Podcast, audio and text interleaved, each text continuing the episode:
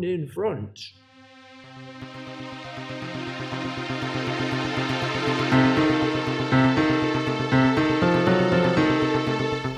Oh, Fogies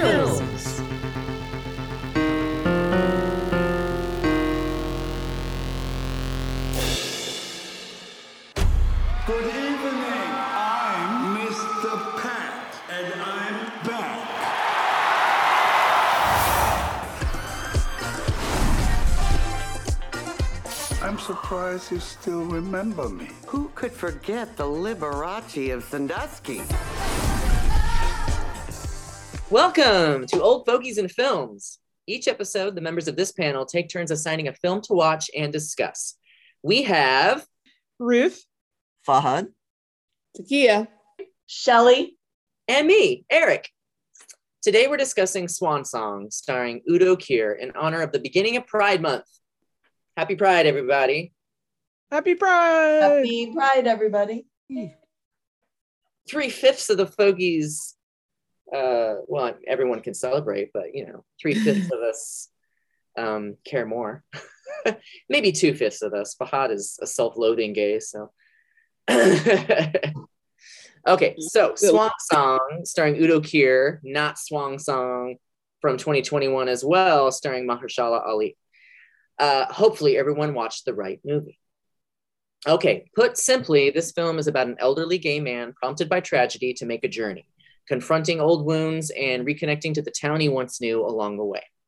Uh, I can already guess Shelley probably wishes we could have seen flashbacks to these characters' heyday in the 80s, but I'm 99% sure they had zero budget, which I'm sure you all could tell from, from the uh, production quality, which obviously was wasn't bad, but um, it basically has you know the the director Todd Stephens. It's based in his hometown where he's filmed several things, uh, so it's a real place, and um, they've just they've got uh, just a handful of actors, and uh, there's not a lot of craziness happening. Uh, so there's not much put into the production uh, besides filming. So I will start. I was expecting something different from this movie. Uh, I think I may even have described it uh, differently when I assigned it. I thought it was going to be a little more, what's the word? Like uh, a little more like The Hangover, like uh, a bit uh, crazy, you know, hijinks, I think is a word I probably used. Uh, so when it started, I immediately I was a little bit, a bit struck. It was kind of bleak and, and slow paced, and I was like, "Oh my goodness! Uh, I hope this is fully depressing the whole time." And it really takes a, a, a long time to gear up. But it's kind of like uh, like Fahad, the songs that I know, songs that I know you love, like some of your favorite songs are what you call slow burners. Like they, they really they start very slow, but they they keep building up and towards toward the end uh, and uh, and more things happen over time until um, and usually those songs are also very very poignant and I, and this movie really fits the bill for that too uh, you don't know what's going on in the beginning and there's not a lot to it. There's not a lot of meat on the bones but after he finally leaves the home and gets into and starts meeting people in town and you start to learn more about his personality and, and his past um, i found it very very charming. And by the end i'm crying. And uh, uh, and of course, you know, it's a maybe viewing is a different, a little bit of a different experience for me than some of the rest of you because I am getting older, and in fact, you know, at the time of recording, I'm about to turn older, one year older, and uh, and I, you know, I, I'm one of the, so I'm one of those gays that sort of remember the day when they, when culture was a little bit different. I remember, you know, what the bars were like, what people were like, what the society was like uh, and how we were treated. And sometimes even I, like today, will go out to a gay bar for the first time in a long time, and I don't know, I don't know how to do it anymore. Like I see the, these people running around who are much younger than I am. Uh, and I wonder, like, did I look like a baby when I used to come out here all the time? Like, and they, and I also, you know, I feel like oh, now I feel a little bit silly being here in a way because I feel a little bit out of place uh, plus, you know, just like happens in the movie, a lot of my favorite places, the places that I, my stomping grounds where I like grew up, they've closed. They're gone forever. All, all we have left are memories. There's a lot of new places that have popped up, but they've got a new vibe. You know, it's just not the same place. So I really related to this character sort of revisiting um, the life he once had and the places he once knew uh, and, the, and even the people he once knew and how things have become so different. And it's it's hard to know where your place is in it now. Um, and i guess that's a, that's in general a part of aging though uh, as well. You know you, you if you revisit those places you it really strikes you how different things are and how different you are they say you can never go home again and that's why. So uh, yeah by the end of it i i really loved it. I thought it was extremely poignant very beautifully done and i thought it was very subtle too. I thought the script was was very good uh, because you know even like halfway through it i, I remember thinking not a lot is ha- exactly happening. There's not a lot of meat on the bones but by the end of it i, I realized all the like subtle turns that had happened and uh, the, the beautiful way the story was sort of tied together and, and really appreciated it so those are my initial comments and uh, now i will turn to other fogies to hear what they have to say about the film let's start with takia Okay. Yeah. Um, don't talk with your mouth full takia as I pop a big old carrot in my mouth. Um, I really like this film. I was yay um probably one of the oh this will be let me get a good rating. I, was, I wasn't getting a bad rating Happy here. birthday, Eric. Yay! Happy birthday. in the past because I hated your movie. I mean, it, it had to do with I know, I Movie, so just want to make sure. Anyway, Oh my gosh. I like the fact that it was um like it it wasn't like I guess wild like crazy partying um drag queens and all the glitter glamour which it could be fun but it I guess I didn't know what to expect. Like I, I like the fact that it was um a dramat dramedy. I saw that is a word I saw somewhere dramedy. I like that um very poignant emotional um yeah. I like the fact it didn't have like wild sex scenes. It was just very tasteful. I'm just saying because I mean it, it, it fit with the whole plot. You know, because sometimes I'm, some I'm giggling at what you apparently expected from the movie. I'm not, I'm not No, not so much. I, I just, I guess, other, you know, other movies involving, you know, like like drag queens or whatnot. And like I said, I'm not saying they're all wild and crazy. No, no. Um, it was a nice, uh, it was a nice. I'm your word, Eric. Point. It was a nice poignant story that went along with um, the idea of passing of time, what what used to be. I remember. I feel that way too. Uh, being an 80s baby and 90s and how the world has changed and all this stuff. So, so I can relate with him in a way too, you know, with um, how things used to be. And then now it's kind of like gone, replaced with what's there now and uh, almost like, like a new world, you know. Um, I had some some notes about this. Let's see. Um, yeah, I felt sorry for him. Um, obviously, I, was happy with for him in the end that he got to, even though he almost didn't do it, he almost didn't um, make her up because he was, I think she he you know she treat he she didn't come to his his partner's funeral and all this stuff, but he, he kind of put that aside and said, okay, I'm here for this. I traveled across I traveled across, you know, I traveled far to get to this point to make her up like like her that dying wish here. What was her name? Rita. Yeah. So I like that. Um, um, and then I had a lot of favorite scenes. Maybe we'll get to that as as everybody else talks. But I, especially love the. Um, oh, I'm sorry. I liked how everything. I like how he has, he had different encounters throughout the day.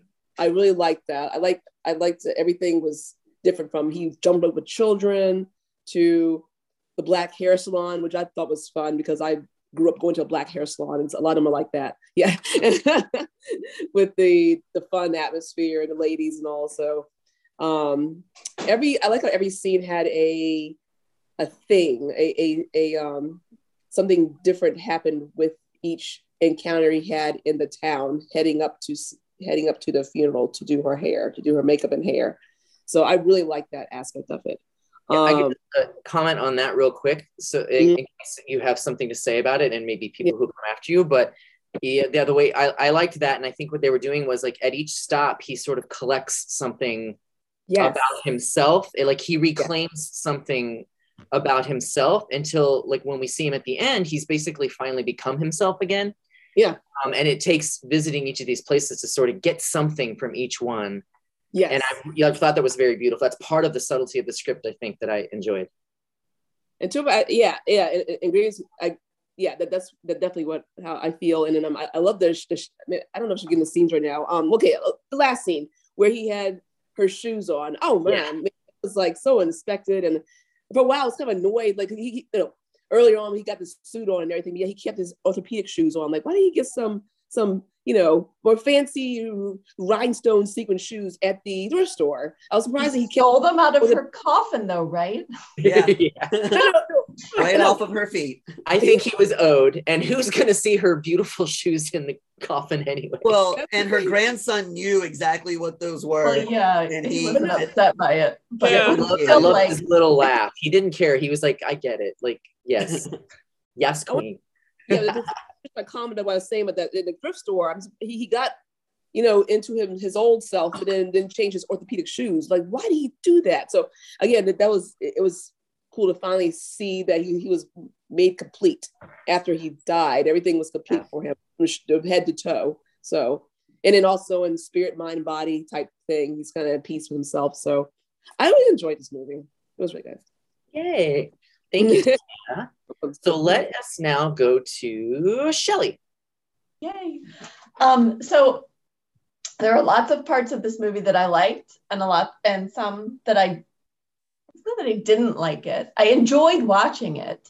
It was just I I felt like a bit confused. Um, I was confused as to whether we were supposed to imagine that this all actually happened to him or some of it was in his head. And I know obviously some of the things he was imagining, but I kind of found that confusing.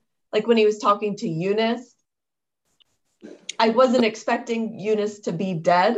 You I know what I mean? Like, and so then I thought, well, then as the movie, oh, and then when he put the light on his head and he was dancing and then it exploded and he was in the hospital. And I thought, well, was, was is he in the like? Is this gonna? Is this movie? I kept. I thought the movie was going to end with him in the nursing home, and he had actually oh. imagined the whole thing. I was worried a couple times, especially when they did a like a Uh. flashback to him in the nursing home in in you know back in his original outfit. I thought, oh gosh. Well, yeah, because they kept this? going back to that, and so I kept thinking, is this really happening? Um, so was it really happening? Hey, Shelly, can I, I ask, believe it was.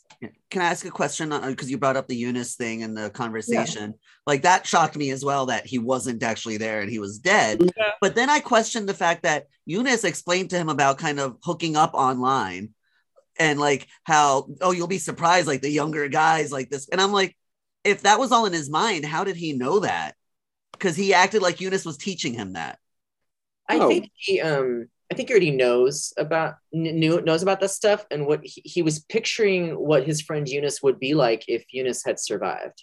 and ex- be the one to explain it and how Like I this guess is so. who he would be. Like he wanted to like you know like some of the one of the saddest things about somebody passing that you're really close to is that they'll never get to see certain milestones they'll never Mm-hmm. become certain people that's one of the saddest parts and so it's kind of like you know they lo- like he probably lost Eunice i think it was 1994 right? So a long time ago. Yeah. so so seeing like so the two men and the baby and never become you know? So he saw the two men and the baby and probably imagined what his conversation with Eunice would have been like. Like mm-hmm. had Eunice gotten this? And although I, one funny thing i will say about that is we didn't know until the very end of that scene that eunice wasn't actually there with them. And so then i thought to myself oh my gosh these these two dads playing catch with the kid Ah. were they were they not really concerned about the strangely dressed man drinking an entire bottle of crown royal I know.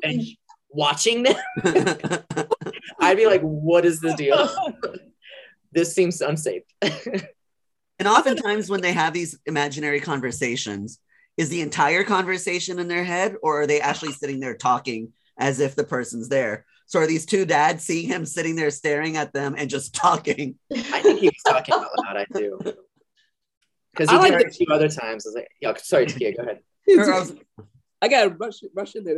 Oh, no, I'm sorry. I, I, I, one of, I like the I like the scene. It was a very creative scene. I thought it brought a bit of creativity to the movie. You know, it, everything else is kind of happening as it's going, and then this scene.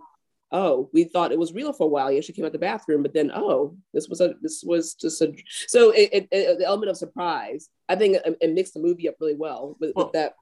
Yeah. So Yeah, I mean, I makes guess it could have been obvious in the sense of what we saw with um taxi driver like at the very end how Oh, convenient yeah. is it for him to Mm. drive up and she's the one who gets in his taxi Yeah. you know how convenient is it that he goes and knocks on the bathroom door and eunice is there yeah, I, I did think that was implausible, which kind of makes sense that it actually wasn't true. yeah But so two, th- I'll say two things about that before we go back to Shelley to finish out.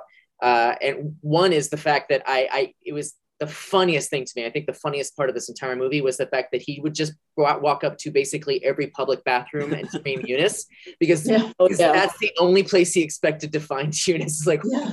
that's hysterical. um, and I think we all have friends like that, or at least I do. Uh, um, and then the second thing was um, for me, the Eunice thing, um, you know, sometimes it can be maybe annoying that it turns out to not be real, but but I think that it was an important part of the the emotion of the story because it points out the fact that if you're a certain a man, a gay man of a certain age, a little bit older than Fahad and I, for instance, but uh, but even us, you know, were touched by a little bit. You went through a period where you kind of, you know, not us, but people older than us lost everyone that they knew. Mm-hmm. And it would be really, I think it would be really nice for for Pat to think, oh, he had at least one really great friend who survived. But but in reality, Pat's at the end of his life, and everyone he has ever known, including his best friends and his partners, they're all mm-hmm. gone. Like he, he didn't get to keep any of it, and that's the, the and other people did get to keep stuff. Like Rita, she got to have a full life, family. She she Mhm. died with all her riches and her reputation, and he's alone in a nursing home with no friends who are still alive, uh, no lover. Except for the woman that he did her hair, the woman that he would put the cigarette in her mouth. Oh the yeah. he- yes, yes, yep. So anyway, so Shelly, sorry. So then I, I got to feeling bad, badly that he see he was in. I mean, I don't know what his ailment was. What that made his nose start bleeding? Did I forget? Did they explain that in the beginning?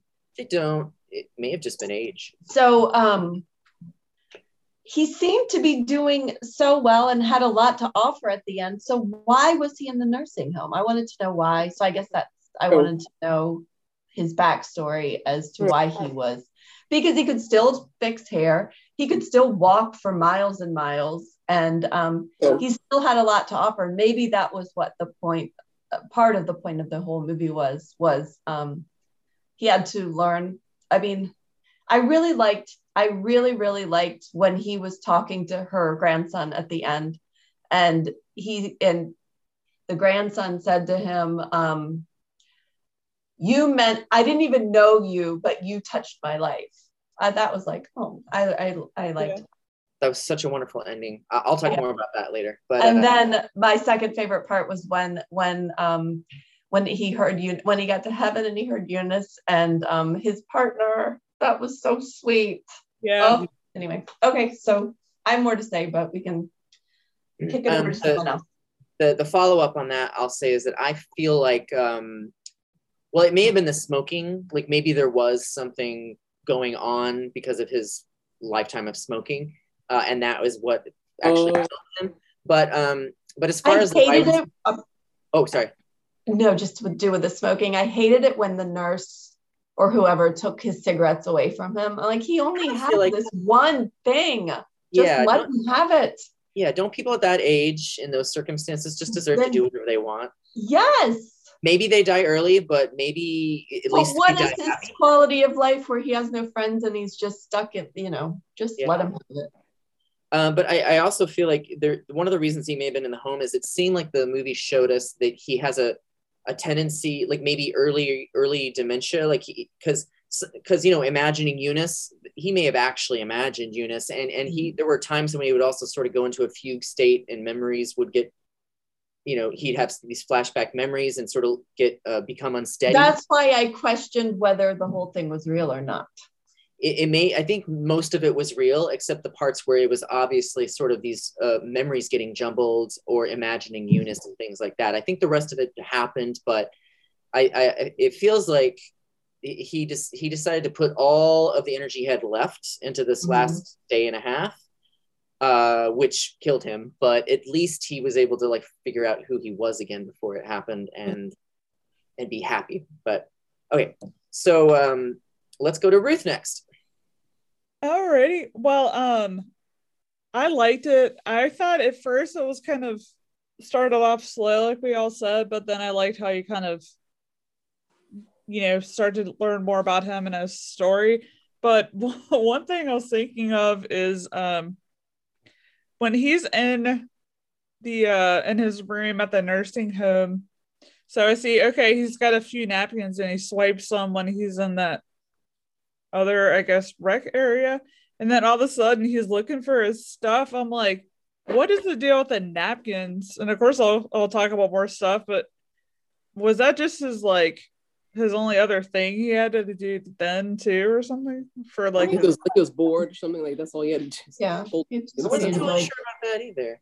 I had a Yeah, theory at one point where I thought that um, because he was a hairdresser, you know, who used their hands, you know, at, like an artist, yeah. That um, maybe he was trying to. It was just a way for him to keep up his dexterity to do the careful folds, uh, and so he would do it all day, every day, just because he didn't want to lose that ability in his hands, or maybe it helps with arthritis. I don't know. He was a napkin hoarder, but um, Yeah. Do any of you have arthritis yet? Can you tell us? no, none of the fogies have arthritis yet. Okay. I have some in my lower back, but Do you? yeah. Um just a My, uh, my just hands a, get a bit stiff, but you know, I, I pop them a lot, especially when, and I did it even more when I was younger. And my dad used to tell me, "You shouldn't do that. You're gonna get like arthritis." And and Oh, it yeah, kind I of used to panicked me for a minute, but then I was like, I can't stop. I need these endorphins. keep on doing it. okay. Um what else was I gonna say? Oh yeah, and he did the napkins too. I know we talked about it when he was at the bar and he was talking to that kid at the gay bar, which I just thought was funny. He loves his napkins. Um, that um that bartender i mean he was he was uh ultimately a nice guy but um but he is like sort of this new generation of gay who just takes Yes, everything for granted that. Yeah. and he's kind of like okay whatever like i mean even his bar is closing Oh. that he works at and the only gay bar in town and, and he's like i don't know like, this is what happens and it's like dude like where's your stand up and your get up and go yeah, he annoyed me when he had the phone sitting there like in me his too. face, like, you know, okay, I'm in my world. I'm just, you know, like like Pat's talking to him and there's this, he's just sitting there in front of his face with his phone. Like that's what more he cared about than, than hearing Pat talk. I don't know. I don't know if you but guys at thought least, at least he was still super kind and I- um, and he still communicated but that's something i will say about sorry before you say fahad something i'll say about the whole movie is that in this little town it seemed like everyone was a little nicer than i think people would be in reality do you know Those- what I you know what i mean Oh, it seemed a little surprising to me that all these strangers would just absolutely embrace and be kind and oh. I, I- I feel like that's not necessarily accurate, especially in a place like that. Hmm. But I was- that's that's just my feeling. interesting. I was wondering if that was like a thing of how far, at least in his town, that we've come along from the 80s and 90s, and then maybe I wouldn't have thought it would be that kind either, but at least it, maybe it's a way to show a little bit of the fact that we've obviously gotten a lot better. As a Maybe society. Sandusky, Ohio is. Maybe Sandusky, Ohio is like a heaven on earth. But um, I, I don't. I don't think many towns of that size would see a person like Pat and treat them that well. Well, I guess I did. I did. Uh, a memory just came back with um when he goes in that lady's shop and um she said how great he was and she was like assuming he didn't know who she was, but I thought it was so cool that he remembered who she was and Yeah. I love that scene too. of So an impact. Yeah, that he remembered everything about her and it really like made her day everyone wants to be remembered you know everyone everyone wants to feel like they're special and when somebody Yeah. treats you like that um yeah it's a really wonderful thing to to give somebody What was the haircut he gave her? Who was whose was it? Oh, I can't remember now. oh damn it's like a page boy thing but what'd she call it it was a an, like an actress's like the uh, Oh, and uh something Himmel. Um dorothy hamill it was a Dorothy dorothy hamill, Hamill, yeah. that's cool. Oh, and the other thing with when we're talking about like the flashbacks and stuff, um, when he was like talking to Eunice or when he was talking to um what was the lady that that he was friends with her name again? Rita? Rita or Rita or like how they would show up and I'm thinking like he's having he's imagining what they would say like y'all were saying or then I thought well were there ghosts just randomly appearing like interacting with him you know No, I, like well, I thought he was just imagining it. Yeah, probably Yeah, I, I would pay attention. I remember paying attention to the script, especially for Linda Evans, because you know she just passed, and I uh, paying attention to every word she's saying, saying to myself, okay, now this has to come from his mind. It can't be anything. She can't be giving him any like new information or secrets. Right. And I think she didn't. Like she basically said what it was basically like him working out in his head how to forgive her. Right. Yeah. And, so, and don't don't we all have conversations like that in our own heads? Like we have these mock arguments with people in our lives, and we think like, what would I say, and then what would they say? And sometimes we come to an understanding in our own head about it. Like, okay, I guess maybe I'm being difficult, you know?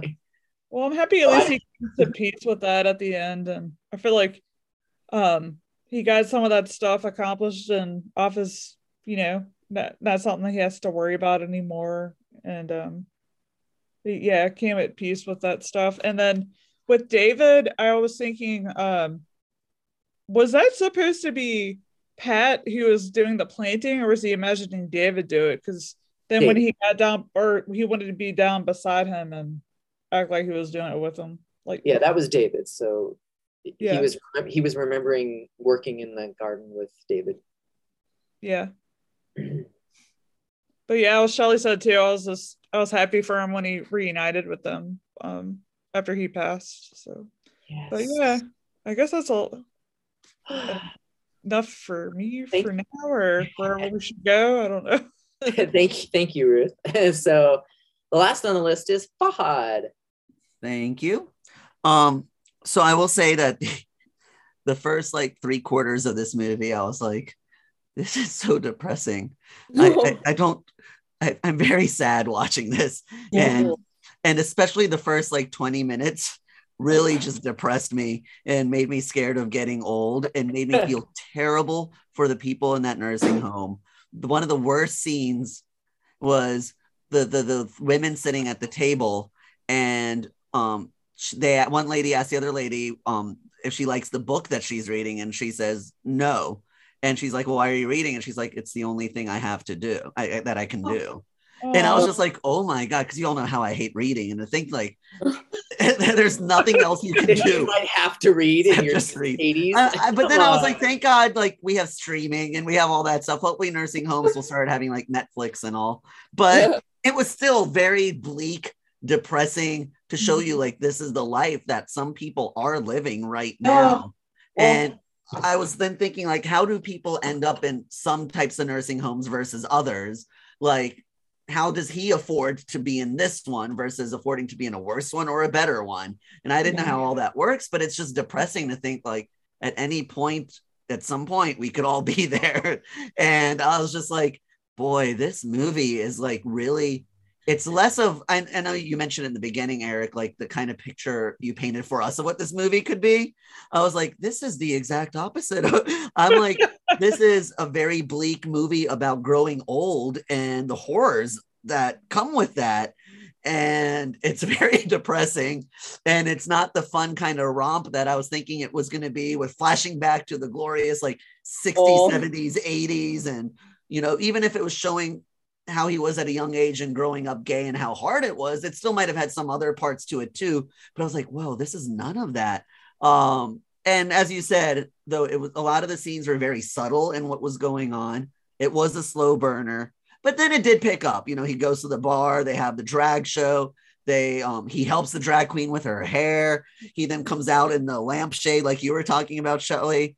And I did wonder, like, was that his imagination? Like, I was like, how is it turning on and off? Like, does did he like hook it up to a battery pack or like there were so many questions I had on the mechanics of that working that I was like, did he like slip somewhere else and he just imagined he was on there and that's how he hurt himself? Because that's a, I mean, a man walking around with a chandelier on his head and it malfunctions and electrocutes his head and like, like that's so random. I think tomorrow is a say something hat day. yeah. it is. and It's I a little was like, surreal. I, I Yeah. could forgive people for wondering, was that real? in the actual scene of him walking out with the shit, I was like, what am I looking at? Um, but like you said, it was a slow burner and it then picked up in terms of like becoming a bit more feel good in that the depression stuff kind of turned around and you saw that this was really a chance for him to reclaim who he was before he passed away and like Takia, I think you hit it on the um, head completely perfectly, where you said at the end when he was kind of carried out his body, he was dressed head to toe as himself. So, and those are and like Eric, you said, like those pieces he was picking up along the way to make him whole again. So once you see it at the end and that journey, it makes you realize, oh, okay. But those 20 minutes in the beginning were a shock to the system and a wake up call of like, oh my God, being old is very depressing. Yeah, I And thought you you would be sad at the scary. scene when she the way he peed uh, out of wheelchair. It's like, all you know, depressing. All of that was scary. Yeah. She just sat there, and, and that was not even that had nothing to do even with the nursing home. That made me think No. like, oh my god. At some point, I could get to the point where I can't control my bodily functions, It's, yeah, and all- I'm like, oh. oh, what is she thinking? Because she obviously appreciated him doing her hair. Like, there's some of her still there. So how does she feel when that happens? She was And I- really em- embarrassed. Like you could see Well, a little bit of yeah. embarrassment. But yeah, but like what I. I understand that, but I meant like, but what is the full feel like that? It's just to go through that, just knowing that you're sitting there and it's just happening and you can't control it. And I Oh. put myself in that place and I'm like, oh, this is not at all what movie I was expecting to be watching right now. Guys, I, I honestly am hoping like daily that for people in our age group, that science is going to save us from all this. That by the time we hit that age, if it's 20, 30, 40 years, that science will have figured out how to like stop us from aging or fix all our problems and that we won't have to deal with it because it is terrifying, especially for like I'm not going to have children. So there's not going to be anyone to take care of me. I'll probably just be alone, just like Pat when I'm at that age. Like people will have died. There won't be anyone left to take care of me. Apparently, we're all dying before Eric dies. Probably. well, I, well, I know I'm pretty destructive, so maybe not. but, but yeah, this um, I've, take I've seen- of you. I've seen a lot of nursing homes. I'm we've all seen a lot of nursing homes in movies and TV, but this I think was the first one where I, it where I remember thinking in one scene when they were showing like the hallway in his room. I remember thinking, "Oh no, I, I can't end up a pla- in, anywhere like this. I cannot. I'm gonna have to find a way to end up in a really nice, I don't know, like community Margaritaville. old person. Yeah, something. It's gotta be. Yeah, it's gotta be different because this I will kill myself. yeah. No, it must be hard to be in y'all's age group. Don't worry, my my generation will save you all. Okay, t- uh, 20s. Chili, you've got um, you've got five kids. You only need one to take care of you. Can the rest of us have the others? If you want to borrow one, Well, Takia will have Cam. That's good. Yeah. But for Fahad, Ruth, and I, I'm not sure we're gonna have people to Well, you have um Stephanie's kid, right? Oh yeah. care of Stephanie What? Oh, and Tara. if my Well, my, my, my sister has her PhD in, uh, well, I'm probably going to butcher that. I think it's chem- chemical pharmacology, but she studies cells and the evolution of cells. And so I told her, like, when she got her PhD, I was like, okay, now that you're going to graduate, I need you to switch gears and start studying aging. I need you to save me. she hasn't done it yet, but Oh, maybe she'll have an accidental breakthrough with what she's doing in her labs these days. even if Yeah. aging happens whatever um just all the other stuff that comes with it like incontinence just watching that happen is just like and Very. dementia and alzheimer's like all those things that you are no longer in control God, are you trying to give me a panic attack tonight? That's what this movie did to me oh wow. oh my gosh. You should have showed up to this podcast recording with your beard suddenly colored. like you're having a midlife crisis now. It's official. midlife crisis. I have to pretend I am not this old. No. Gosh, I guess I'm gonna start having hot flashes soon. oh, I just watched an episode of Picket Fences where somebody who just turned 40 started menopause and she was angry about it. She was like, I'm only 40. This is not possible. But it is Oh, possible. great. It It's is. Uh, also possible to at like 25. Yeah, true. that poor person. That's awful. I had a kid close to 40, so that's interesting. yeah. Oh, so I wanted to mention a more happier scene. Area, uh, yeah. The club scene that was like a very breakthrough point for me because it was like the epitome of happiness and joy. And i heard Robyn and i was like ooh now i want to get that song now because it just watching a movie did something different. It does something you ever watched this you ever heard a song obviously you didn't like it or you were kind of yeah that's good. Then you hear the movie you're like ooh i gotta get that i gotta get that. You didn't So- like This made, this made you Um, a fan. not as much as like I, I do now. I, I like to, you, Oh, you like something that maybe like you know you know whereas like now oh I'm gonna rush out and But I get Um, it. There, there's songs I've heard that I w- wasn't a big fan of, but then I heard them live, like at a concert that I went to, and suddenly I'm like, oh, I was sleeping on this. I didn't understand how good it was. Just- I had to see it in that atmosphere. Just to remind me, was it Dancing on My Own? Yeah. Yes. Okay. So I liked that whole club scene because it was just like he was finally like remember you know he, he was in his element and eh, you know vibrant happy he was dancing and felt happy for the first time ever since after leaving the home and finding out that his own home was destroyed it was demolished and all and one sad thing after another and then here i am back in the heyday here and he's even dancing with the young people and everybody was kind of you know together as one dance. It, it was just it was just kind of fun. He was he just he was just so happy. I like I like made that. me nostal- nostalgic too because I mean I've obviously been out to many gay bars recent, you know, in recent years, but mm-hmm. that reminded me specifically of the first one that I used to go to for years when I was in college, and it was a little shithole small town gay bar with like a dance floor, and there were crazy characters that were there every night, and I really missed that, and everyone was just. You would just jump on the dance floor with everyone and just like nobody cared. And it was really beautiful and there's not a whole lot of that in a place like DC where you know basically every guy who goes out is like a model and you know they all have impressive jobs and money and it, sometimes it gets a little annoying it's not exactly Yeah. the same. Gay and straight, like every, every they're all Yeah. like super, every every man and women, everybody out there. What's up with that? Yeah. i did wonder uh well it actually just occurred to me I, I think the budget for this movie was very very small but so i wonder how they got that song in the movie because some I mean, it all depends on your their conversation with like the label and the artist. Like if they want a certain song, they have to start that negotiation. So some songs you can, you know, be surprised to get for like a, only a little bit of money, but some songs cost like like tens of thousands, or I think some in some cases even millions of dollars to get the Ooh, rights really? to, to get the rights to put them in your movie. Oh And that's a very, very big song that's Yeah. very big for Robyn, made tons of money. So I wonder what the negotiation was for them to be able to put it in the movie. And I would like to think that Robyn was just like, you know what, take it.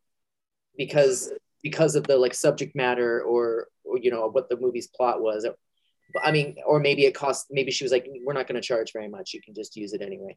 Mm. Um, Oh, because I there because that's a very big song for a little movie like this to get. Yeah.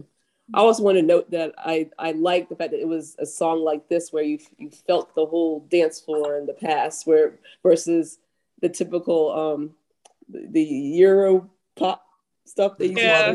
if I they, if they had played something like that, I would it would kind of cheapen it for me. I like that they did this. This this was yeah, th- this was just fun. I, I I felt even just my being my twenties and thirties going to the club, you know. Yeah, so um yeah, I like this. This song fit with the moment. It, it wasn't Euro pop. It was this was great. Anyway, I'm Well, done. It, It's- it it's- kind of was Europop because she's a pop artist from Europe. Um, but it, it wasn't the typical like club dance music that you were. yeah, it was, yeah, yeah. This was, Not- that was it's not a it wasn't like electro or electronic kind of music or. It was That fun. It- it's like the repetitive stuff that you guys hear at the gay club, like the repetitive. When you, Yes. when you uh, get like a, when you get a, C- a CD single and they have the dance mix on it, which is like Yeah. eight minutes, and they only like Yeah. say the song title once. Yeah, mm. it's like yeah, it's the same I thing. hate those. Or, or they just repeat it's Britney bitch every two minutes. And, Yeah, it's, and it's a 10 minute song. It's like, oh my God. the best version of "Gimme More" ever. was running about. Okay, so I almost wanted to wear. I, I think we were in the middle of Fahad's. I don't know. Family- if Fahad's So. Yeah, we were. Um, so I was just saying that it was very bleak and it was a slow burner. Um, but then it picked itself up, and I think it uh it you you understood what the point of the movie was. It wasn't just meant to be something that really depresses you, um, and it actually was in a very very roundabout way. It became kind of a feel good movie. It- Um, yeah. and also like you said eric the, a lot of the people along the way were unrealistically to an extent nice and open and good towards him um that you wouldn't have actually expected um there were little moments but like i thought it could have become worse like when he was asking for cigarettes at the convenience store that gas station and the guy's like oh your wife still smokes these Oh, and i didn't i didn't know where that was going to go but then when you found out Oh. he did the gas attendant guy didn't act rudely or me he- nothing and it was like oh Yeah, I was Mhm. worried because he was the type. I was like, oh, he's gonna yeah. start getting hateful or something. Yeah. But um he- when he walked into the hair salon the the atmosphere changed immediately when they were looking at him and when they first started talking to each other i was like oh this could become bad. But it Yeah. didn't. Um then when Oh, he goes to like look at his old house and it's all gone i was like oh something's gonna blow up between him and his neighbors because they talked about how overgrown it was. But they turned out to be really cool and they packed him a lunch. Goodbye. And i was like okay. Yeah. so like it was like all these feel good kind of like the kids inviting him to come and jump rope with him and you know Yeah. he tripped and almost died i felt I forgot about that scene, but I wanted to point out. Did you notice that it was a group of girls, but there was one boy? Yeah. That was me on the playground. I was the one boy double dutching with the girls, and I was like, And- "Oh, there's a little, there's a baby gay there." and he's the one that oh. invited him to come and jump rope with them Exactly. I was like, see, that's part of the subtlety of the script showing you that like things are a lot better for for gays of all ages than they were for poor Pat when he was coming up. But It, it, it's, it's really wonderful. but the realism like would that have really happened along the Yeah. way and also what if the parents all of a sudden saw their kids calling this old man over to come play with like I was thinking that too. There's this older man staring at this group of kids yeah jump roping. Dressed very Oh. strangely. Well, Jennifer Coolidge was horrid to him. Yeah. I loved her. She did a great job. She was so Yeah. mean. she was very mean the way she acted towards him when he came to pick the shampoo or whatever it was what the hair Well, he was going to steal it from her. Vivant. yeah he was going to steal it but then she really made him feel beneath her Yeah. that in that whole scene um He taught And- her too, and, and all Yeah. Of she was better than him after she she, Well, she opened up the shop across from him and took away all of his Yeah. uh, his big clients rule. um but she did admit that at the end that she couldn't do her hair and he needed to be the one to do it Did you Um, guys think that she already did it when she came out? I was like, ooh, that that. Oh, uh, I was worried for a split second. Yeah, I was like, Yeah. oh, Yeah. That's but she got here early so that she could take this from him. That's, what I not thought. cool. yeah. And I immediately felt for her because you could see the grief on her face. Like Yeah. she she did she hated seeing her friend that way. also She wanted a mutual friend to to make it Hmm. better, you know. but also how did he remember exactly where he threw the bag out from the the cab Yeah. I His unicorn bag. yeah he knew exactly where to go to pick it back up like a day later or something you know it's like There's yeah, it's a plot hole maybe. and that it was still there i, I don't know Memory's a a- funny thing. little cheap plot hole. Yeah. but i'm not trying to find plot holes in it i'm just saying there is like it, it like i said a roundabout way it became a feel good movie but it, it was partly due to the unrealistic feel good moments along the way um but that at least was a nice contrast to the stark depressing opening of the real reality of being old in a nursing home so mm-hmm. i haven't fully I landed don't want to on be in a nursing home if I can walk like that, that much. Mm-hmm. i know that's the other thing he Take walked care of like, myself. I want to not be in a nursing home. At yeah least you got a scooter for a little while. Oh, i love the he scene was of him driving it on the road. That was hilarious. Oh, That made Oh, laugh. I that scene. Note to that scene. Oh, I mean, at some point, you get to a point in your age where you just don't give a give a f, you know.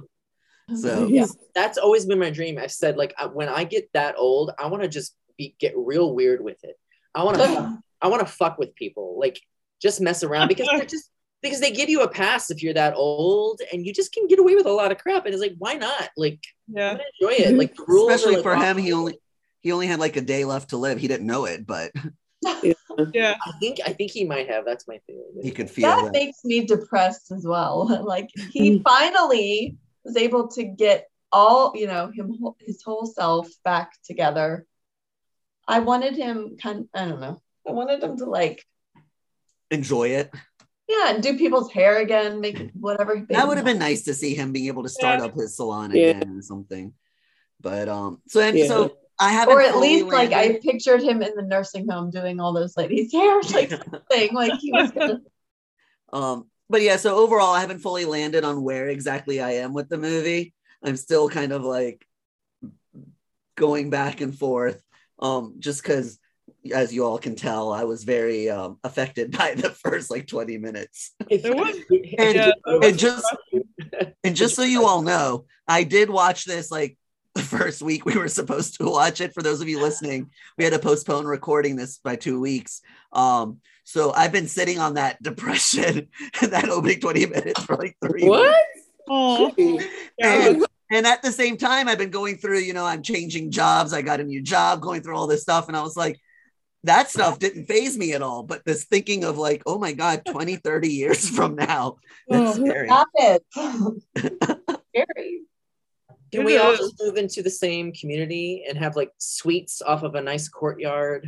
I was I was gonna say that earlier. There you go. Can we at least be in the same place? I don't want to be alone. Yeah. Yeah, let's at could be in the least same have like because even though you have your kids and stuff, they're not going to be with you all the time. They don't want me. I'll buy you guys all napkins. no, we should definitely. I mean, I've like they do have like nice retirement communities. they do. have, like a nice little house or a condo. And that's what I wanted him to be in, like in a retirement home, like a community, like Yeah. a assisted living, not necessarily like a home where they control every aspect of it. Yeah. But he where you lost can all come and his go as you please. Yeah, that's the thing. He lost all his money, so we need to make sure we're all good about our retirements and And you can buy insurance. You can buy retirement in home insurance that you can. Hmm. Oh. okay, yeah, yeah. Ooh. Or let's just you know I'll play the lottery, mm-hmm. and then whoever wins buy a plot of land, build little villas for all of us. A traveling nurse come and I thought you meant mm. like a plot. I was like, that's even worse. No, about. Uh, oh, a Not a cemetery great plot.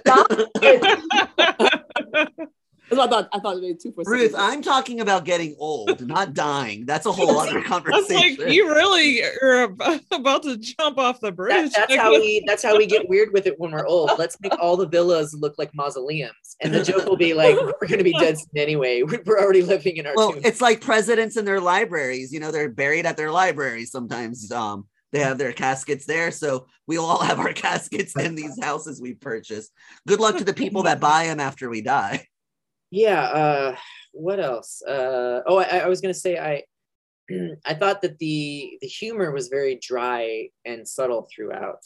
But i mean there were parts i laughed out loud at but m- more it was there were the clever parts like him stealing the shoes at the end and then um Oh, uh, yeah, yeah. michael Urie's uh, laughter about it. I was like "Ah, that's just what a perfect little moment.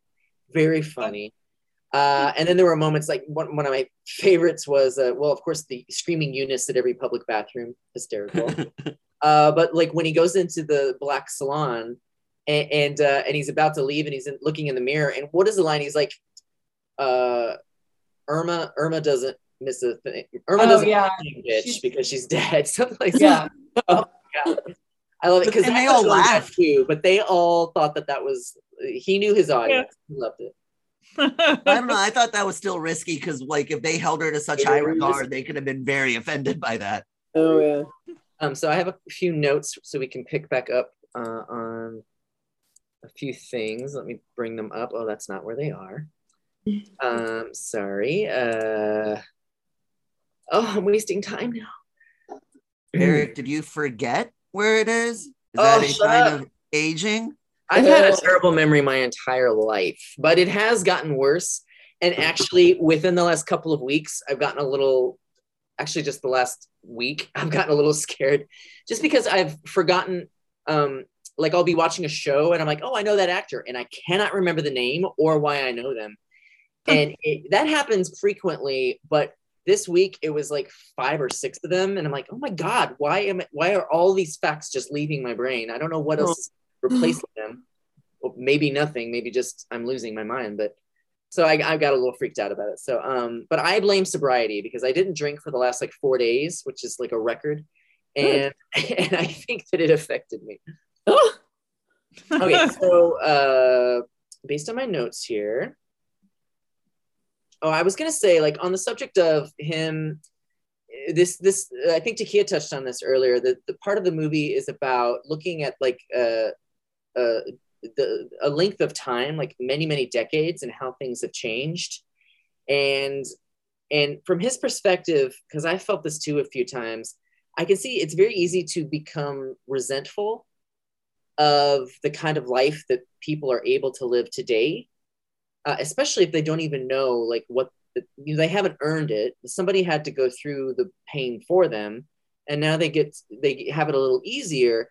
And the fact, you know, if you reach a certain age and you think like, I wish I could go back to my twenties and have it the way that people have it now, but you can't.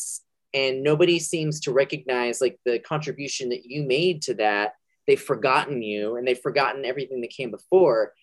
Uh, and that's one of the reasons why that scene he has um, just before he dies with Michael Urie's character Dustin, the grandson, uh, where the grandson tells him that story about how his grandmother sat him down at 15 and said, "Is there something that you want to, to tell me about?" And then t- and then she told him about her friend Pat and his partner David, and and it, that that was really important, I think, for him to hear right before he passed because it it showed him in a very real personal way that that um, maybe things were always hard for him, but he needed that very difficult friendship with with Rita when they were younger. Even though she didn't treat him very well at the time, she didn't invite him to her house or her parties. She didn't treat him like a friend. She he needed to have that friendship with her so that when she got older and she had a grandchild who was gay, she handled it way better than she would have in any other case. So he affected that guy's life in a wonderful way, and he didn't even know about it. And that, you know, proves that, you know, there was like a point to the pain he went through, and it made things better for other people. And then even though he had a hard time with Rita, she she did learn something really great from it and it made her life better and her you know her grandson's life better obviously so um I, I don't know if It bothered me so much when you find out that she didn't even, they were such good friends, but she didn't even have him in her house. That was upsetting. I didn't- But I mean, like she referred to him as his, her, as his, as him being her best friend when telling stories to her grandson. yeah And like the fact that they talked for hours every Friday or whatever, like, and she told him, it's just, yeah.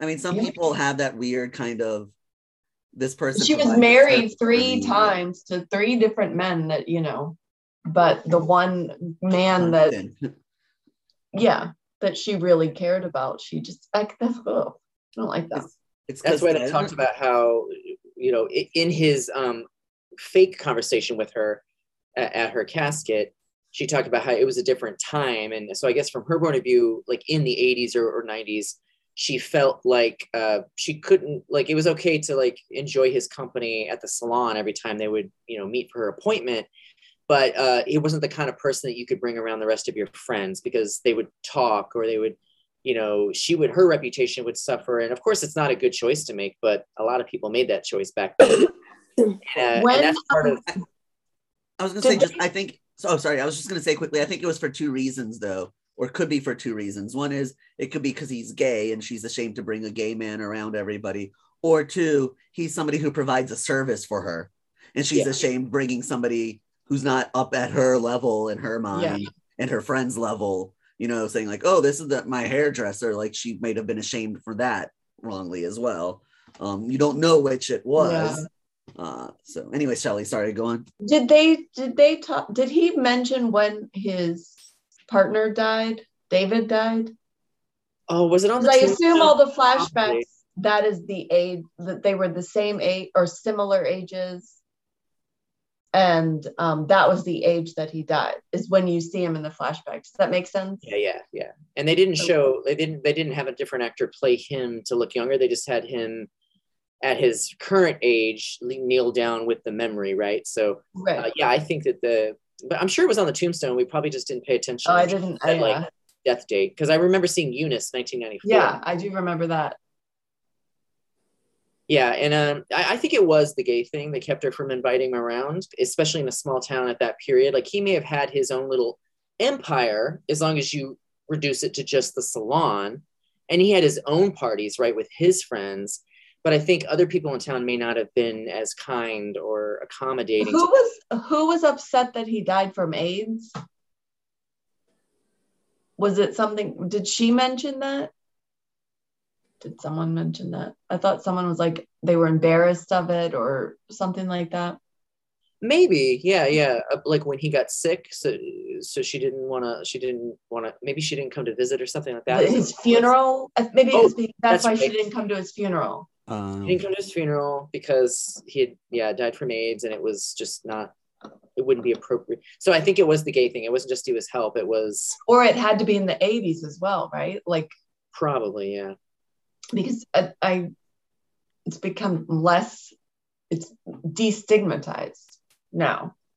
Yeah, definitely. That's funny. I just watched a, a Picket Fences episode also where the town doctor is discovered to have HIV. And so he he basically gets run out of town because they don't want him to be the dentist if he has HIV. Because what if he nicks himself and then he Oh, got his hands in somebody's mouth? And it's it's it's interesting because it's an episode from 1993. So it's like this is really oh, when people like first Sure. started to pay attention to AIDS and finally take it seriously, like the broader society. And um, and this is how they thought about it. It's like it, it was very uncomfortable to watch, honestly. But I mean, probably realistic, sadly. Um, but it makes you happy that uh, medicine has come so far. Like, we were just watching TV earlier and they had some medicine that was like at you know how they advertise medicines. It Yeah. was some pill for putting your HIV in remission, which is like if you think about it, I mean it's taken a long time, but Yeah. that's huge. yeah, I see a lot of those commercials actually. Um, I'm always interested in the um, the casting of the commercial. Oh, because they they never like make a point of saying it but it's almost always totally it's only gay people almost only uh and it it you uh, must have seen the same commercial, or maybe it's they're ma- all it's that major- way. it's that majority this people. morning. yeah it's majority people of color too Oh, wait, was it on this movie that I saw it this morning? I mean, Uh, on this on Hulu. It was, uh, maybe it oh was. yeah hulu would Uh, show them if you, if you don't have an ad-free hulu that would definitely play yeah Yeah. Especially with that movie this movie probably. No, they're, I think that's where I saw it. targeting yeah um but yeah on the on the question of how rita or on the subject of how rita treated him at the time i think i mean something i touched on earlier that i guess i just want to like flesh out is that that um you know it was kind of a time where you had to really if you were a gay man you had to fight he had probably had to fight for everything that he had but it was very easily taken away from him. Like you know he, he didn't get to keep his friendship with rita because things moved on and she didn't want to invite him anywhere. And his protege started her own salon which immediately took over his business. You know and she's just some white straight girl.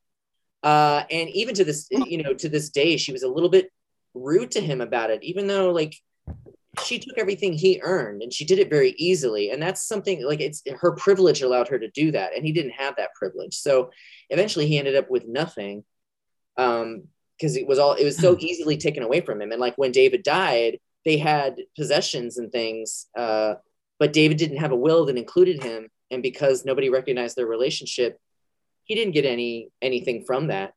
So all that's taken from him too and, and that's a very sad fact for people of that generation that thankfully we also don't have to deal with necessarily now especially since Someone say that to him, like, "Aren't you glad things have changed?" But it's like, well, that doesn't help him to ha- when he has nothing.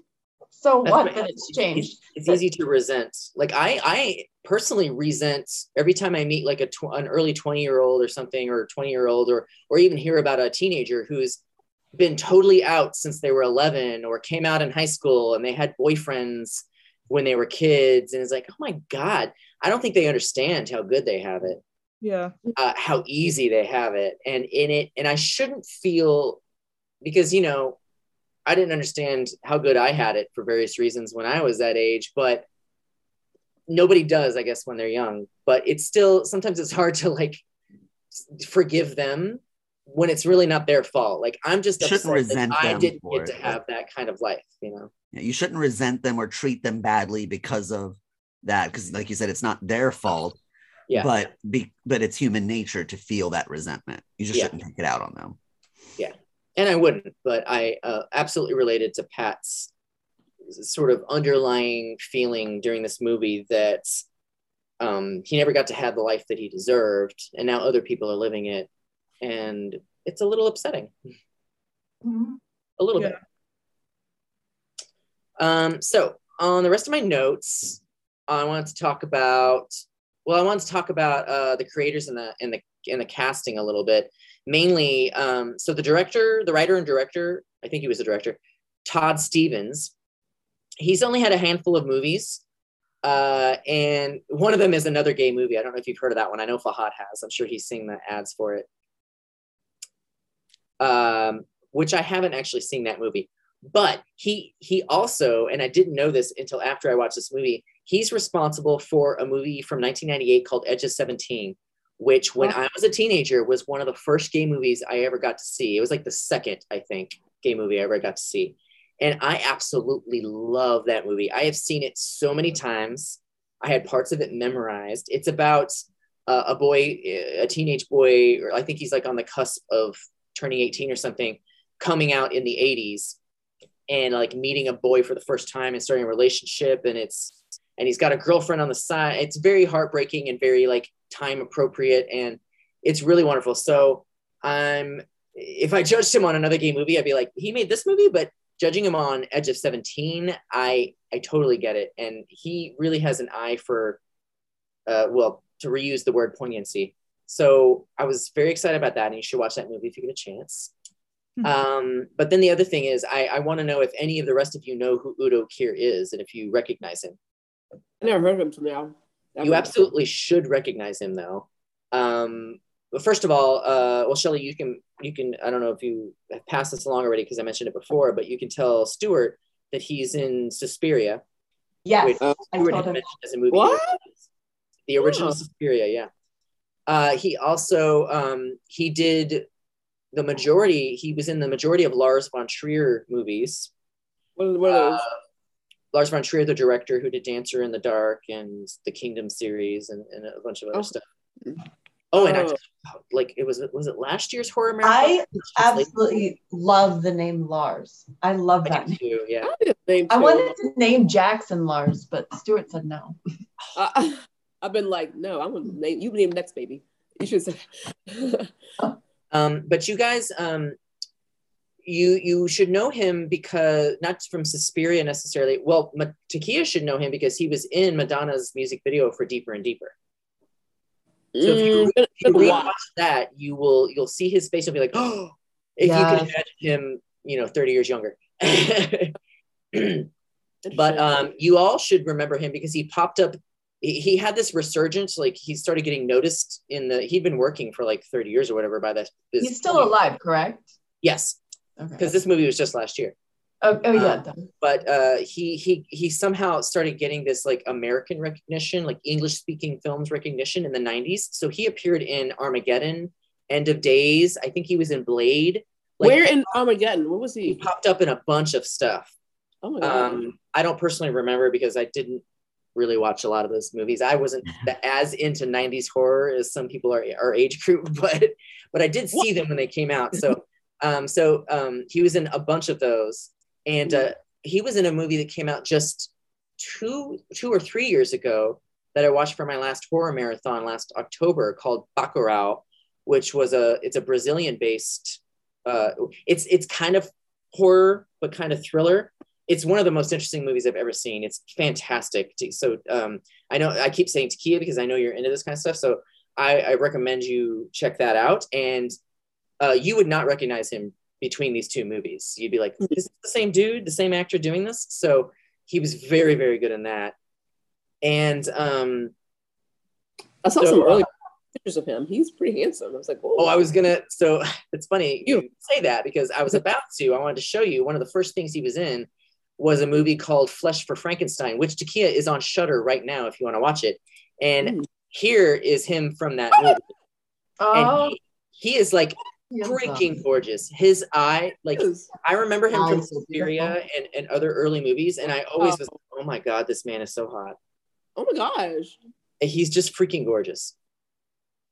I just noticed he was in the erotica and deeper and deeper music videos. Yeah. He was one of the men, the men in erotica. Oh, in erotica, yeah, he's in that dungeon scene with all the slave boys. Yeah. What? And in Wow. deeper and deeper, he's sitting on a couch at one point with like the people dancing around him. He may be, I think he may be holding the balloon at some stage. Mm. I should have this memorized. But. I've seen Mhm. I've seen all Madonna's music videos 100 times or more. So where where is he from? I believe he's German. Yeah, German born. He has an interesting uh, birth story, which I did not know until I went on IMDb to check some things for this movie. He was born in a hospital at the tail end of World War II, and the hospital was bombed. And both he oh. and his mother, he was newborn, and both he and his mother were trapped under the rubble, but somehow, Oh. somehow both survived. Wow. They were pulled out of the rubble and survived. So Wow. quite a beginning to your life. Right? Oh my gosh. Fahad, if this were the Marvel universe, he would have become Magneto with that magnetic uh, uh, animal magnetism he has. It's amazing though. I look at him now. It's like, I mean, looking at him back then, like, I, I know this is such the most obvious thing anyone could ever say, but like, I can't believe he's that old guy now and a swan song. It's just amazing. You can still see his eyes though, right? The eyes are still there, but The eyes are there, yes. I just, that's crazy So- how, how we age. what happens? We get old. Don't Yeah. say it. Get back into Not this. me. I don't get old. That's, interesting. Um, so yeah, so and of course Jennifer Coolidge. Uh, this movie tapped a couple of other gay icons. I mean, Jennifer Coolidge is a gay icon, and uh, and they got her to do this. And Michael Urie is also basically an icon, gay icon at this point. And they got him to do the grandson, and I thought that that was wonderful to bring those two people in. And and they're more they're more from a comedy background, so Mhm. I guess that lightened up the bleakness that Vaughn was feeling a little. oh bit. except for the fact that Jennifer Coolidge did not play a comedic. I know she was mean in this one. She was like the she was the villain of the whole movie. What She was her, the- what was her major movie? She and aging are the villains of the movie. Aw. What was her major movie back in the day? I remember Stifler's, uh, Stifler's mom. What did she do besides Stifler's mom that made her famous before Stifler's mom? uh, Best in Show. He was yep, best in show. All Really of those. Legally Blonde. Christopher- Yeah, Legally the Christopher blonde. Guest I never movie. saw Legally Blonde. Okay, but only one. Um, just last year, she was on season one of HBO Max's uh, White Lotus oh, with Steve Zahn, Alexandra Daddario. Uh, Legally Blonde too. Yeah. Thanks. Hmm. Was that called like Red, White, and Fabulous or something like that? Something like that. yeah, I never watched. Ruth, Or was that and I saw that in the movie too? you know they're doing a third movie. right? Do you remember? Why? Why? yeah, why? Sorry. Wait, what? Obnoxious right now. Making a third one? Is that what you just said? They are, yeah. Oh, I think I did hear that. Is Reese, oh, Reese Witherspoon? Yes. Yeah. I love Oh, her. Jennifer Coolidge in it? Elle Woods in her 40s. Probably. Is she gonna run for president Was in she it? like retirement home? Probably. Um, it was called Red, White, and Blonde. oh, oh yeah, duh. I was I mixed it up with Miss Armed fabulous. Yeah, Yeah. Miss Congeniality too, Armed and Fabulous. Yeah. I love Miss Congeniality. You want to date me? You want to have my baby? Yeah. And we just had the date the other day, right? April was it April 20 Oh, Yeah. I forgot about that. I The saw perfect so much on date. Twitter. about perfect date. You just need to like jacket, something like that. Not too hot, not too um, cold. You only need a light jacket. That's right. Which was true the other day. Yeah. Yeah. it was. It was spot on. Oh, well, I love that movie. oh my goodness gracious. I love it. Um Okay. So, any final thoughts about this movie from anybody? You guys, uh, I think this happened with another movie we watched recently. I, maybe it was Taxi Driver, but your all's discussion has made me appreciate the movie a little more. Yay! Yeah.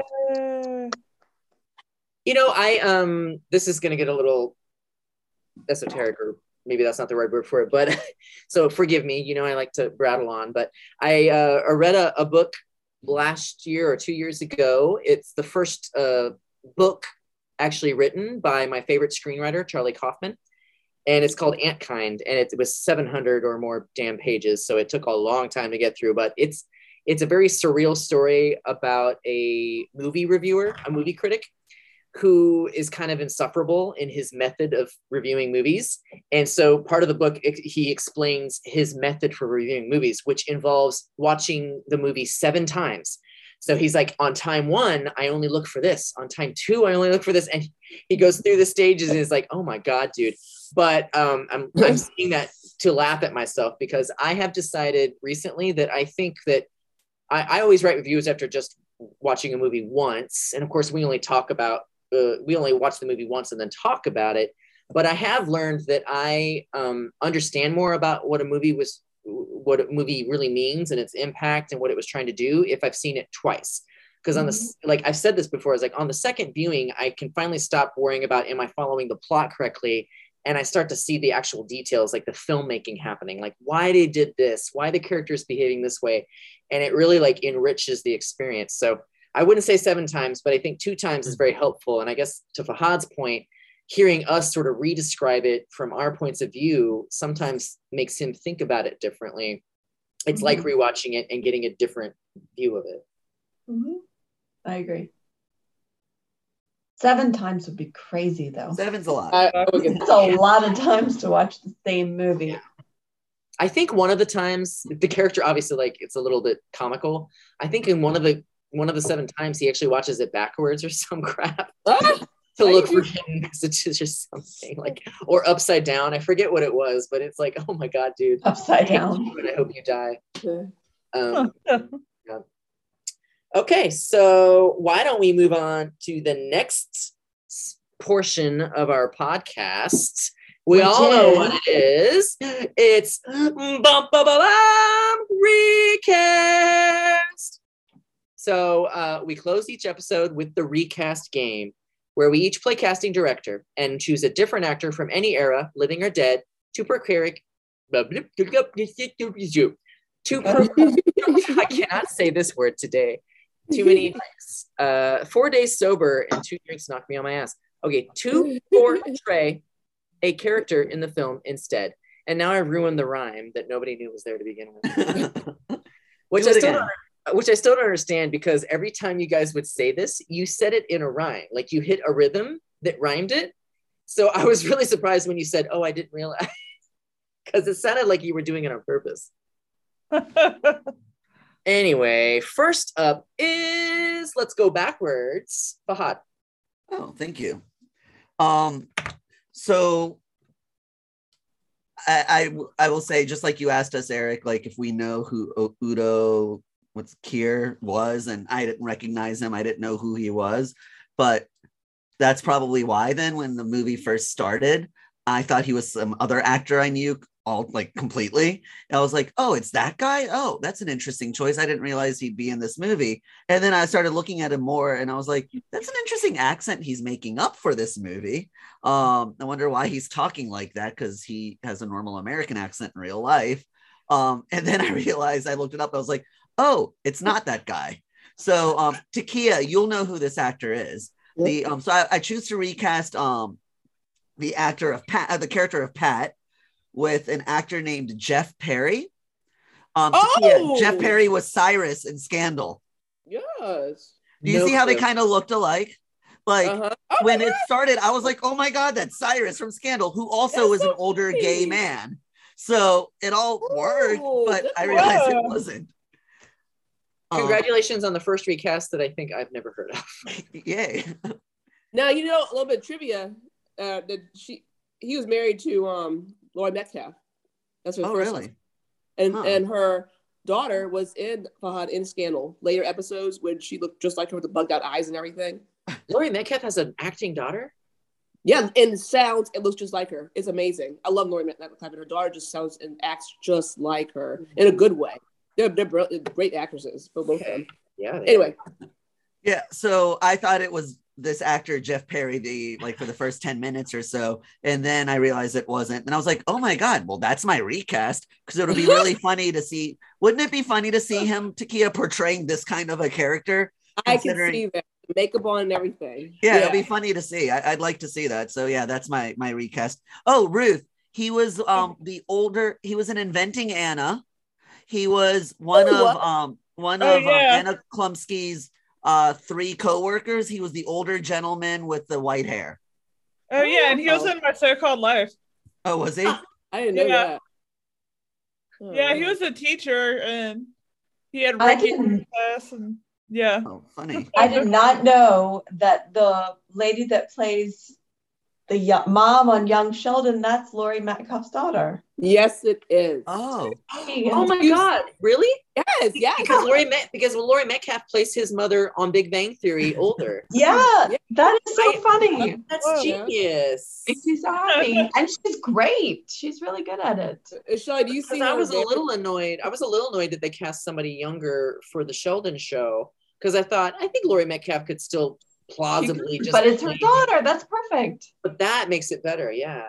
Yeah. Oh, did you guys Laurie- see see the similarities with with her and Laurie Metcalf when she was on Roseanne? If you guys ever watched Roseanne, I I- I didn't know, and I haven't watched. never mind. I could see that. Sure. yeah. I still watch The Connors every week, and I live for Laurie Metcalf. Laurie love- Metcalf is in the Dropout. Is that a new movie? Laurie, Laurie Oh. Metcalf was in Scream. with um Amanda Steve Amanda Who is she? Seyfried. Seyfried. um she's a professor at the college amanda seyfried's character well character that elizabeth holmes went to um college and she went to her to talk to her about her idea and Laurie Metcalf was and it was a different idea but the character Laurie Metcalf played the professor kind of told her that's impossible like that's not something that can be done in reality and Elizabeth Holmes took it as a woman kind of um you know hitting another woman down like not letting her try to succeed and that's not what she was just saying it's implausible like you can't do uh, Elizabeth Holmes' idea was that everybody could have a patch on their arm that could detect illness and Mm. um, deploy uh, antibiotics immediately from the patch.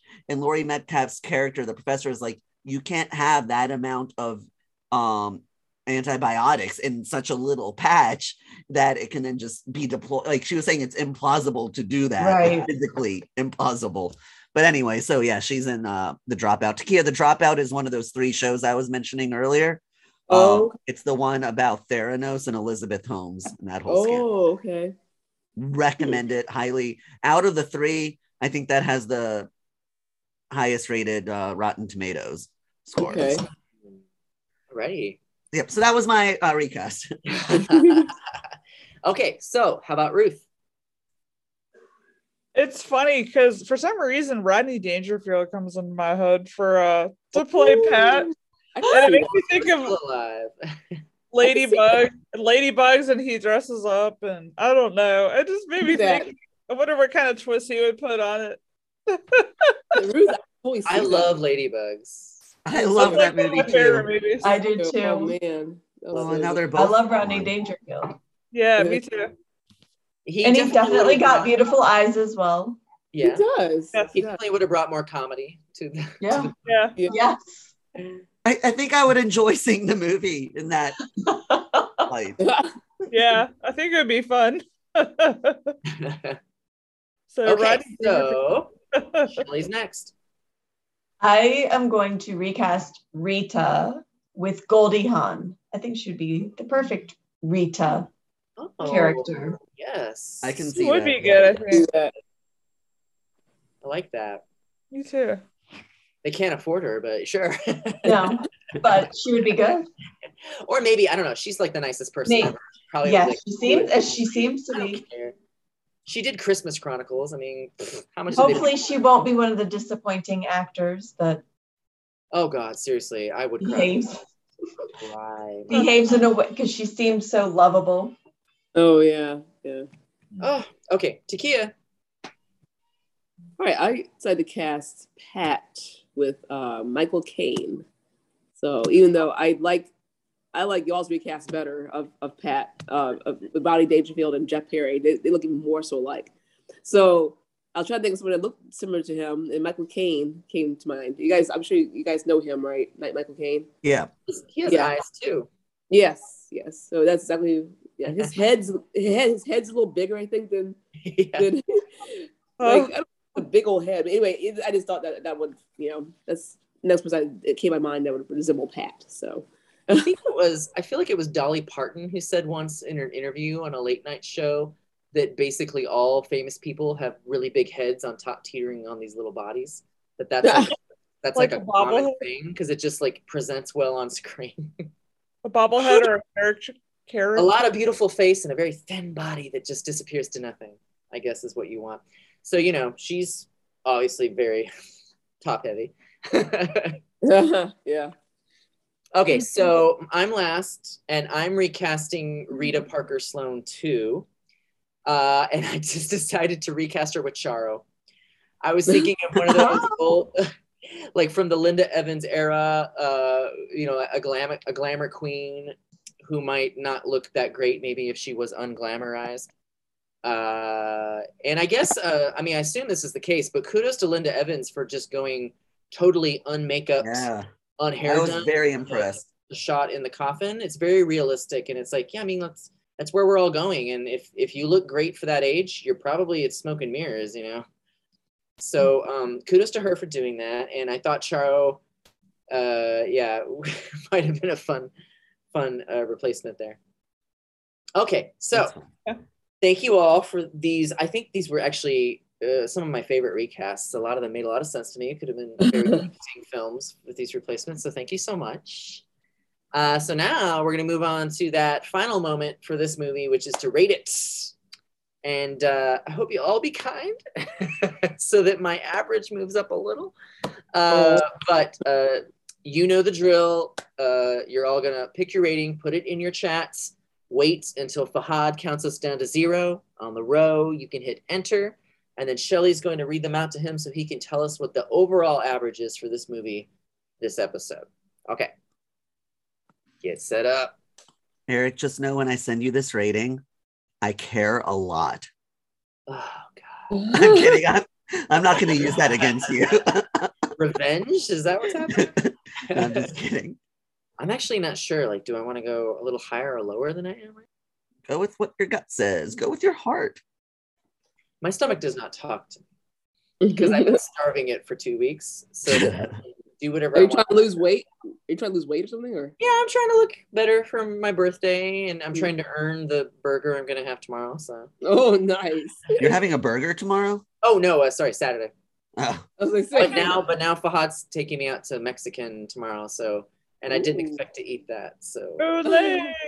we'll see. That'll be fun. Get a good margarita or something. I think I'm just gonna try to. I am. Yes, I, but I might try to work out for the first time in like six months tomorrow afternoon so that I can Oh. earn the calories. All right, well, put your thumbs up if you're ready. Never see my white thumb. everybody's ready. So on the on the row of zero, okay? Three, two, one, zero. Boom. Okay, uh, so uh, I think Shelly's gonna read them out. To Yeah, but hold on, I need a moment. Seen it. Ooh, I think noodles is Takia, right? Of course. Mhm. Yay! I finally got a high rating from Takia. no, Takia gave Clockwork Orange a five. All right, all right. That was the third movie, and it's a classic. Oh, I did. That's right. Oh, yep, yep. Okay, Shelly.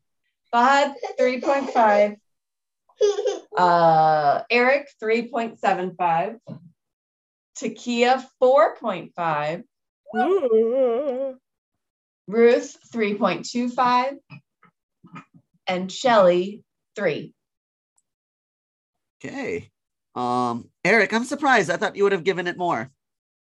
Oh, Yeah, well, I'm very, you know, fair. I, I, I don't think it's if four has to be pretty profound, and and higher than that has to sort of change the world. Yeah, but it made you cry. wait.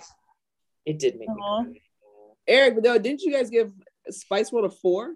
But this Five. one got three. Give Spice World of five. It's a classic. It has a lot of memories, Nostalgia.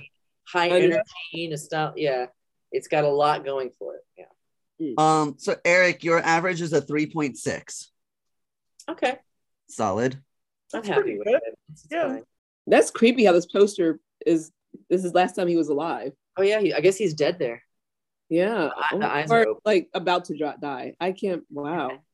Oh, that's yeah. Make it brings the poster even more to life. Like more. Well, we should have we should have known by the title, right? Isn't a swan song your like final? Yeah. Oh, we finale? discussed that. I never knew what a swan song was. Good That's- call, Shelly. Was that really sometimes, means? sometimes I think it's also just considered your like um Last your, big mo- thing. your most profound statement finale, right? of your life. You know, like the, the thing you'll be remembered for. I always think it's your last hurrah. Yeah. Yeah, that's um. Yeah. That's But he could have gone back to the nursing home and lived after that last hurrah. for a couple days. Yeah. Yeah. Or for the rest of or for years, just in a sad, miserable life, like it opened. It's Oh, much better he died here. That's for sure. In this fabulous outfit that I really want, you guys. Seriously, if you ever see a mint green pantsuit, uh, and this uh, pleated to win to within an inch of its life, light blue uh, blouse, please grab for me. Please, I'm begging you. Mhm. Okay, so final order of business is Takia is going to introduce our next film. Yes. What is Yes. it? This is a film I loved back from 2002. Um, has Michelle Pfeiffer and a newcomer actress at the time, young actress named Alison Lohman. Okay. And uh, this is another kind of more drama than comedy, or a little more drama. Um, and it's involves evolution, not like the evolution, the Big Bang Theory, or the monkey to human type thing. No, but like a person's evolution of herself. And I'll, I think you'll see what I mean by that. And that's all I'm going to say about it. This film is called uh, White Oleander. Oh, Yes. I don't think I've ever seen it actually. Never seen it. Yay! I find out a movie that no one's seen. Yes. I've watched. It was in a movie theater in 2002. I watched it like numerous times, not in the theater, but like I saw it once in the theater and then watched other times on HBO and all that stuff. So it's one of the films I have to stop when I'm doing if I'm sweeping or something and watch it. It I mean, it hasn't, been in re- rotation in a while, but yeah. Oh, yeah, it had Robin Wright Penn. I loved in um House of Cards. Yes, that, that that's my that's my woman. Love her. Renee Zellweger. Oh. Pat- Patrick Fugit. Yes, he's in. He's about to be in a new HBO show with Elizabeth Olsen. oh, interesting. I love Oh, Elizabeth Olsen. Taryn Taryn Manning. Oh, fun. Melissa, Melissa McCarthy. Yeah, it had a lot of Oh stars. wow. Okay. Why does Cole Hauser sound familiar? Billy Connolly. Connolly. Yeah, Co- Cole Hauser. Why is he familiar? He was I in. was an old oh, he's dude. that guy. I remember him. Yeah, I remember he? him. Oh, He was big, he was on, in a lot of stuff for a long time, but I haven't was. seen him. I don't remember him. I think that wraps it up. So I declare this episode of Old Fogies and Films concluded. Thanks for joining us. You can find us on Facebook and find our list on Letterboxd. Don't forget to leave a comment or a review, which at this point nobody has. Uh, yet. Everybody say Eunice! Eunice! Eunice. Eric,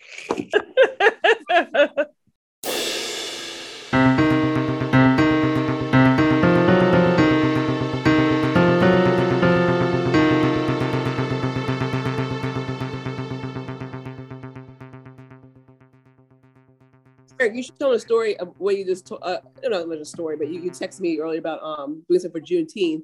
And I was like, well, the movie I have is kind of the opposite of Juneteenth. Oh, it's true. If you look at this poster, Is it because it has the word white in the title? I can't. I couldn't figure but it also out. look at these super white women. Yeah, I mean, you cannot get whiter. He did. Oh, he told me I'd already picked this movie. I was excited to show it with you guys, and he, he mentioned Juneteenth. I was like, oh, I already picked something. I really want you guys to see. So yeah.